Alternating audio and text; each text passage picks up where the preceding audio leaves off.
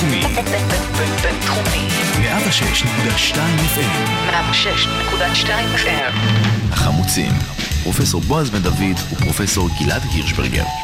במבט פסיכולוגי על בחירות 2019.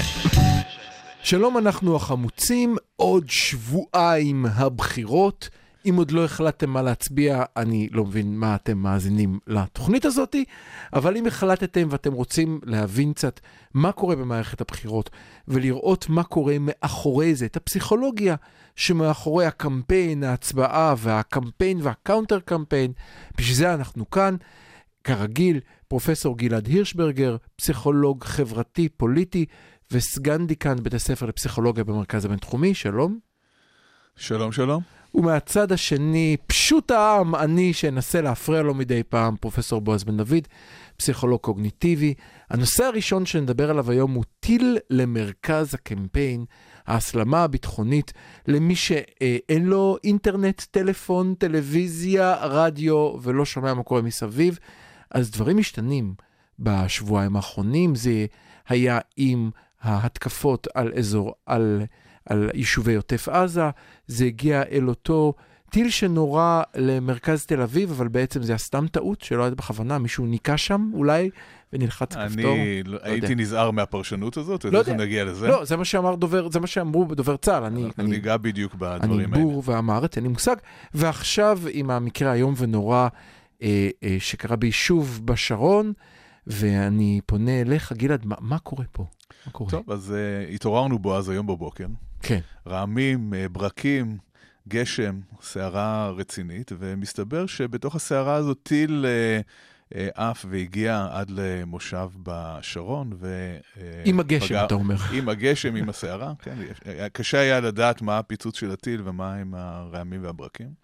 כן. אבל קרה, נפל דבר בישראל, קרה דבר שהוא Game Changer. ברגע שטיל פוגע בבית במרכז הארץ, שבכלל מגיע למרכז הארץ, פוגע בבית, אנשים נפגעים, זה כבר סיפור אחר. אנחנו, אה, אפשר להתווכח האם צריך להתייחס לזה בצורה דומה או שונה לטיל שמגיע לדרום, אבל העובדה היא שאנחנו מתייחסים לזה בצורה שהיא שונה. ולמה אנחנו מתייחסים בצורה שונה? אני חושב שחשוב לדבר על זה שאנחנו מתייחסים בצורה שונה. זאת אומרת, כן, יש כן. לנו איזושהי, משהו בחברה הישראלית שאומר שאנחנו מצפים מאנשים מסוימים לספוג טילים אחת לשבוע, זה נשמע לנו סביר לחלוטין, אבל עד נקודה מסוימת. למה? נכון.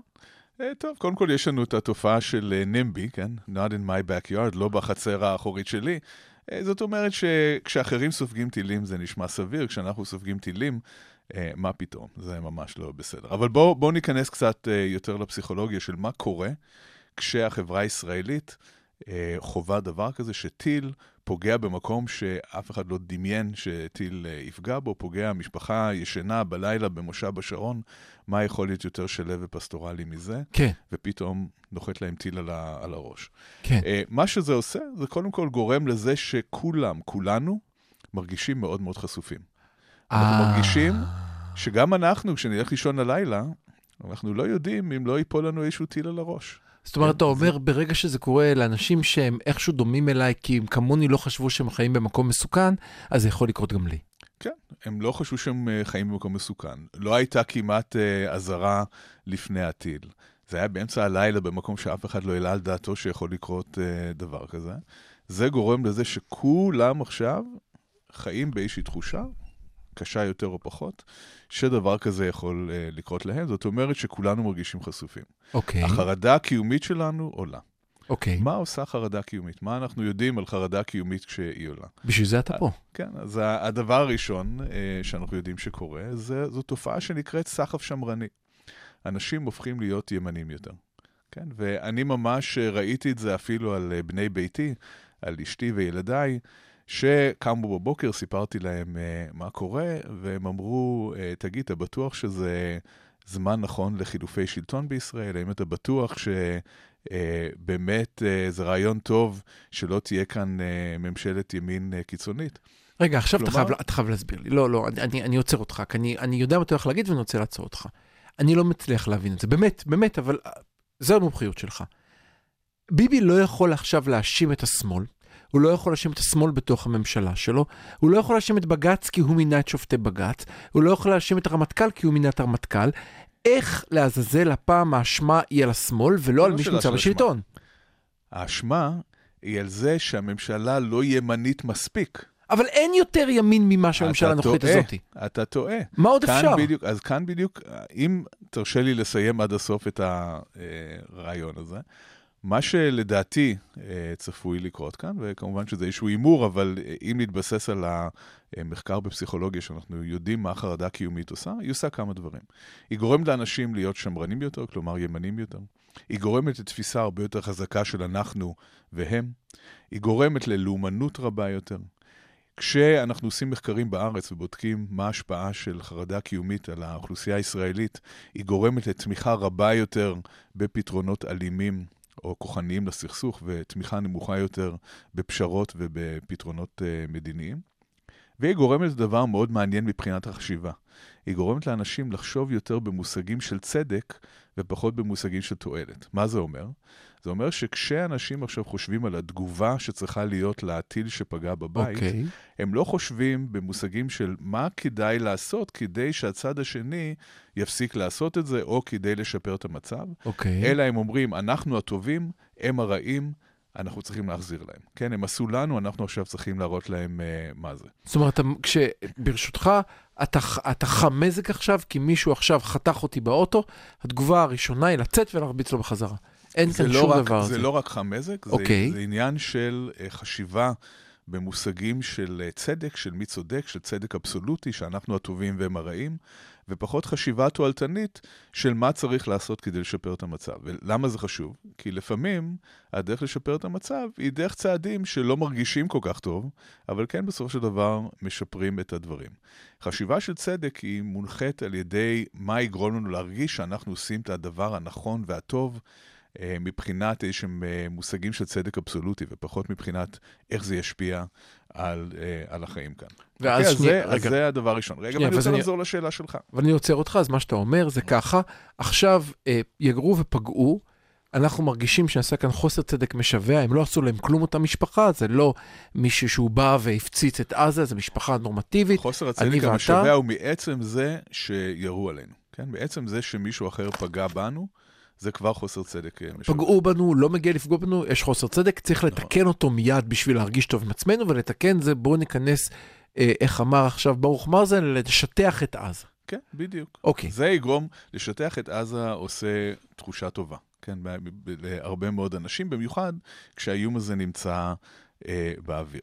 ברור. אז לכן, כשאנחנו מסתכלים על המשמעויות הפוליטיות של זה, אז אתה משווה בין ביבי לשמאל. אני חושב שאיפה שאנחנו צריכים להסתכל, זה מה קורה מימין לביבי. מימין לביבי עכשיו אנחנו שומעים את כל המקהלה של אלה שרוצים לשטח את עזה, כן. והחבר'ה האלה, הקבוצה הזאת, יש סיכוי שהיא תעלה בפופולריות שלה בעקבות המקרה הזה, וביבי יודע שהוא עלול להפסיד קולות לימין. אנחנו גם רואים מה עושים המפלגות האחרות.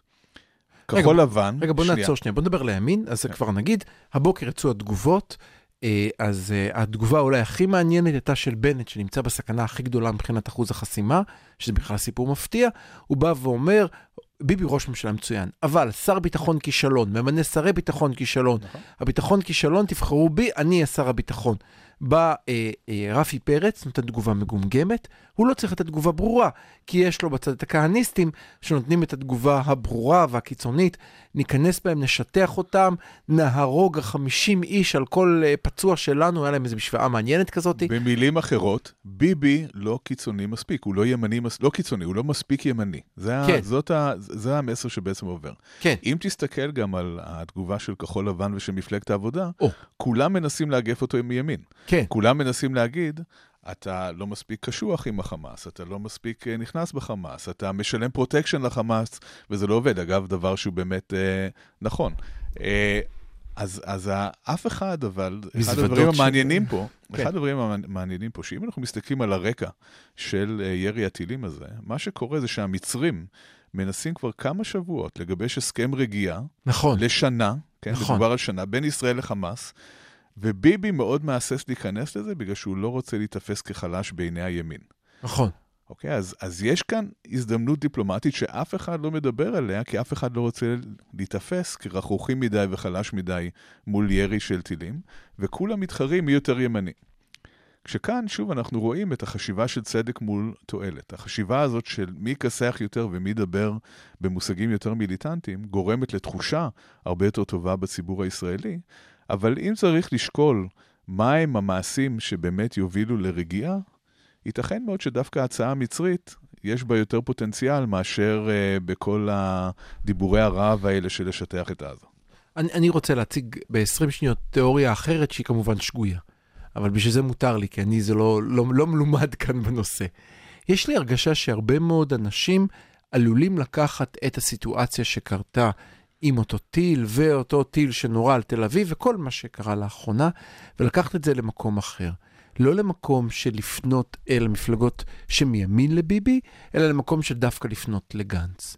אני חושב שהרבה מאוד אנשים, ואני אני חושב, מקווה, אבל לא יודע, אני חושב שנוצרה כאן תחושה של איזשהו חשד אוטומטי בנתניהו לאחרונה. איזשהו חשד, הכל מתחיל לראות מסריח, לא ברור. הכל, אנחנו תכף נדבר על נושא הצוללות והאלה, מה הוא יודע, מה הוא מספר, מה הוא לא מספר. והכל מתחיל להיראות כזה. נורדתי לתל אביב, כן בטעות, לא בטעות, נורדתי לשרון, אף אחד לא לוקח אחריות. מה קורה פה? איפה ביבי שאמור להיות מר ביטחון?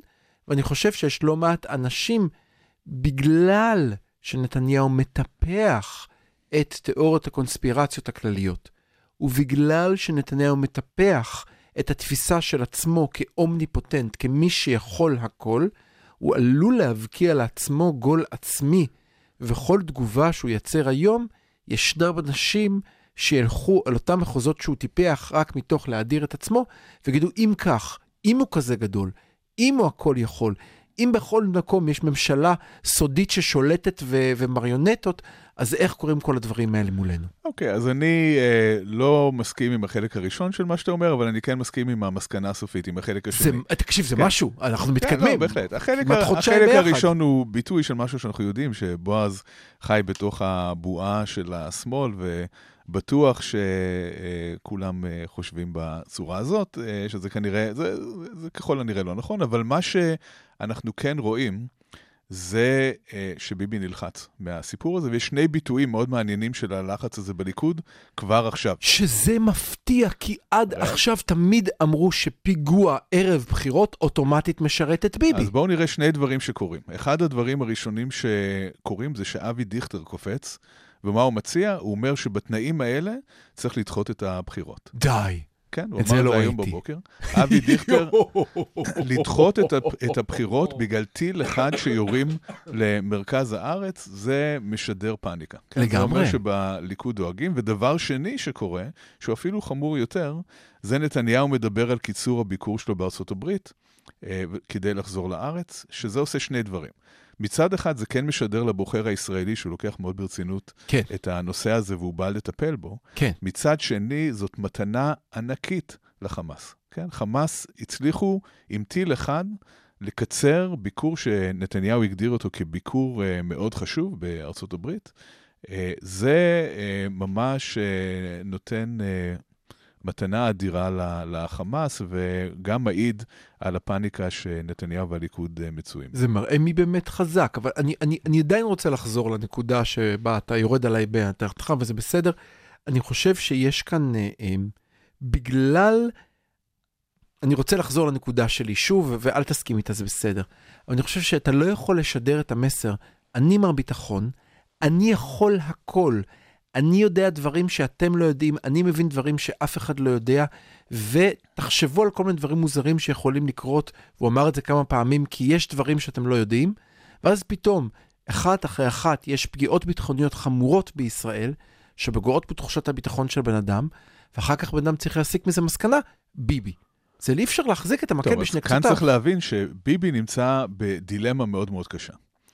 מצד אחד, כשקורה אירוע כזה, הוא צריך להפגין שהוא מר ביטחון, הוא צריך להפגין את היד הקשה שכולם מצפים ממנו. מצד שני, הוא יודע שאם הוא יעשה את המצופה ממנו, הוא יגרום להסלמה, הוא יגרום לזה שהמצב יצא לש... משליטה, וזה עלול גם לפגוע בו, וכמובן גם לפגוע בישראל יותר. ולכן הוא צריך למצוא איזשהו שביל זהב, שבו הוא יכול אה, להגיב באיזשהו אופן אבל בלי אה, לשבור את הכלים ובלי לגרום למצב להידרדר, וזה בעצם מוביל למשהו שאתה אמרת קודם, לגבי הטעות כביכול שהייתה בירי של הטיל לתל אביב.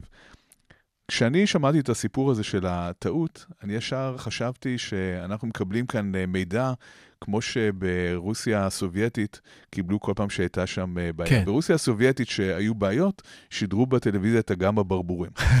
כן. אז ידעת שקרה משהו מאוד רציני.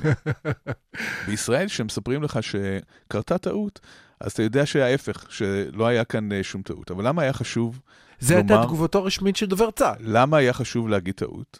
כי אם זה טעות, לא צריך להגיב בצורה קשה, כן? הם ניסו למצוא דרך להתייחס לאירוע הזה, בלי שיצטרכו להגיב עליו במלוא החומרה שהציבור הישראלי מצפה לו. זאת אומרת, הציבור רוצה את לראות דם. להפיס את דעתו של הציבור, אם הציבור, קודם כל קרו שני דברים. אחד, שלא דיברנו עליהם. אחד, ירית הטיל על מרכז, תל- מרכז תל אביב אה, או מרכז השרון, כמובן שכמות הנזק האפשרית מבחינת חיי אדם הרבה יותר גבוהה מבכל מקום פחות צפוף אוכלוסייה אחר. שתיים, ירית וזה לא פגע, אנשים הרבה פחות מודאגים מאשר ירית וזה כן פגע. שזה תמיד כאן, מעניין. ה, כאן האפקט הוא אפקט אה, סימבולי, פחות האפקט הפיזי. זאת אומרת, עצם זה שהצלחת לירות טיל למרכז הארץ וכמובן לפגוע כן. בבית, יש איזה אפקט אה, סימבולי מאוד מאוד חזק. אני, אני ואז- חולק עליך, אני חושב שזה היה פוגע הציבור- בשדה, אני חושב שזה היה פוגע בשדה פתוח, היה התחושה היום, פרט כן. לכאב על הפצועים, היא התחושה הייתה אחרת. אם היו פצועים, אז זה כבר היה משהו לא, אחר. אני אם אומר, אני אומר, פרט היום כן. יש באמת כאב על הפצועים, אבל לא רק כאב על נכון, הפצועים, לא, אני חושב שיש אין, כאן אין תחושת גם... הפריחות היא אחרת. כן, כי זה באמת גורם לתחושה שבכל כן. רגע דבר כזה יכול לקרות לכל אחד מאיתנו. זה, זה בהחלט מעורר את את העניין שזה. קצת, אה, אה, אה, שזה מעיד עלינו, עלינו, כמו שאמרת, כבני אדם, כי הרי אם ירית טיל והתכוונת לפגוע, זה שבפוקס הוא פספס, לא מוריד מחומרת הדבר. אבל אם הוא מפספס, כולנו מרגישים טוב יותר, ויכולים לעבור הלאה. התוצאה יותר חשובה מהכוונה, אבל כאן ניסו לעמעם בכך שאמרו שהם לא התכוונו, שזה הרי דבר מגוחך. כן. איך יורים טיל מעזה? זה לא שיש איזשהו חדר בקרה ומישהו בטעות לחץ על הכפתור האדום עם המרפק, כן? לא יודע איך זה אצלך בבית שעושים ניקיון. אני כשאני מנקה את הבית בטעות נלחץ לי כפתור, לא יודע איך זה אצלך. זו הייתה תגובה מטופשת מלכתחילה, שאולי חלק מהציבור אה, קנה אותה, אבל היום בבוקר כבר ברור לכולם שלא הייתה שום טעות, שזו הייתה דרך להתחמק מתגובה, ואולי בצדק, כן? אה, אין, אין שום צורך להסלים את המצב כרגע, אבל יהיה מעניין לראות מה אה, ממשלת נתניהו תעשה כרגע, כאשר יש עליה לחץ מאוד חזק להגיב, אבל יש שם גם איזשהו common sense עדיין, יש שם עדיין אה, איזשהו שכל ישר שאומר להם שזה רעיון מאוד לא טוב להסלים את המצב. טוב, לסיכום הפינה, גלעד, הנבואה ניתנה לשוטים, ובכל זאת, התוכנית משודרת ביום שלישי. על התוכנית הבאה שתשודר ביום שלישי בעוד שבוע, מה אתה מניח שיקרה? אנחנו כבר יודעים שגויסו מילואים. מה אתה חושב שביבי הולך לעשות? ללכת על הקו המאוד מאוד עדין שבין אה, להחזיר כביכול את יכולת ההרתעה, לבין לא להסלים את המצב. והקו הזה הוא קו עדין, שגם הוא עצמו לא יודע איך הוא יתפתח, ומהן המוטיבציות של הצד השני. כאן צריך לומר שהמוטיבציות של הצד השני הם פקטור מאוד חשוב בסיפור. ו- ואין לנו כל כך מושג מה המוטיבציה שלהם, אם כי זה נראה שתמיד ערב בחירות המוטיבציה של הצד השני מעזה הוא להסלים את המצב, זה דבר שקורה לנו כמעט כל מערכת בחירות. המצ... המוטיבציה לדעתי היא להסלים את המצב, המוטיבציה בעיקר היא להראות שהם יכולים להשפיע על תוצאות המערכת, המערכת הפוליטית בישראל. כן. זאת אומרת, אם הצד השני, לא משנה אפילו לאיזה כיוון, אם החמאס כן. יוכל להראות שהוא שינה את התמונה הפוליטית בישראל לכיוון כזה או אחר, זה כבר ניצחון. אוקיי, אה, מה אתה מייעץ, אילו הייתה הייתה עכשיו מייעץ לגנץ, מתקשר אליך, שמעתי את החמוצים, מה לעשות? מה אתה אומר לו בשני משפטים? אני חושב שגנץ בסופו של דבר אומר את הדברים הנכונים, אבל הייתי אולי מוסיף עוד משהו. אה, גם לדבר על הצד השני, על הפתרון הדיפלומטי. זאת אומרת, לומר שהרתעה יכולה לעבוד אך ורק אם יש את הצד השני, שזה האפשרות הדיפלומטית. אי אפשר להרתיע את החמאס כאשר אנחנו לוחצים אותם ולא נותנים להם איזשהו שסתום שמשחרר את הלחצים ברצועה. Uh, היוזמה המצרית היא יוזמה מאוד חשובה, כן. צריך, uh, צריך לתת לה צ'אנס. ואני חושב שרוב הציבור מספיק uh, נבון ומפוקח בשביל להבין שאת המציאות בעזה אנחנו לא נשנה על ידי זבנג וגמרנו, אלא שצריך כאן שילוב של שימוש בכוח סביר ומתון מאוד בשביל לייצר הרתעה, אבל גם אה, לספק איזשהו אה, אופק של אה, תקווה לאוכלוסייה שנמצאת שם, ולפתוח אפשרות אולי אפילו שיום אחד יהיו יחסים נורמליים אה, בין הרצועה לבין ישראל. כלומר, אתה בעצם אומר, מה שגן צריך לעשות זה לא רק להגיד, אני יותר ביבי מביבי, אלא להגיד, אני משהו שהוא מעבר לביבי. לא רק שאל תדאגו, אפשר לסמוך עליי עם ביטחון, אני בכל זאת הייתי רמטכ"ל ומניתי גופות, אם אתה זוכר, אלא גם, לי יש טריק אחד שביבי לא יעז לעשות. אני מסוגל להבין נכון. שיש גם צעד דיפלומטי, אני מסוגל להבין שאי אפשר לקחת מיליון וחצי איש, לא לתת להם תקווה, לראות עליהם ולחשוב שמחר כולם יתגייסו לתנועה הציונית. לפני הרבה מאוד שנים, אה, ליברמן, אה, אמר, הוא, הוא, היה לו דימוי שאני חושב אפשר להשתמש בו גם במקרה הזה. ליברמן אמר שהוא לא מאמין בשיטת המקל והגזר, הוא מאמין בשיטת הנבוט עם הקוצים ועוגת הקצפת עם האננס. כן, זאת אומרת שאם יש לנו מצד אחד הרתעה מאוד חזקה, אבל מצד שני גם תמורה למי שבסופו של דבר לא פוגע בנו ומוכן לשאת ולתת איתנו, השילוב של שני הדברים האלה כן יכול לעבוד. אז בהצלחה לכולם, אנחנו היינו החמוצים, מוזמנים לשמוע את הפרק הבא. החמוצים, פרופסור בועז בן דוד ופרופסור גלעד הירשברגר. במבט פסיכולוגי על בחירות 2019.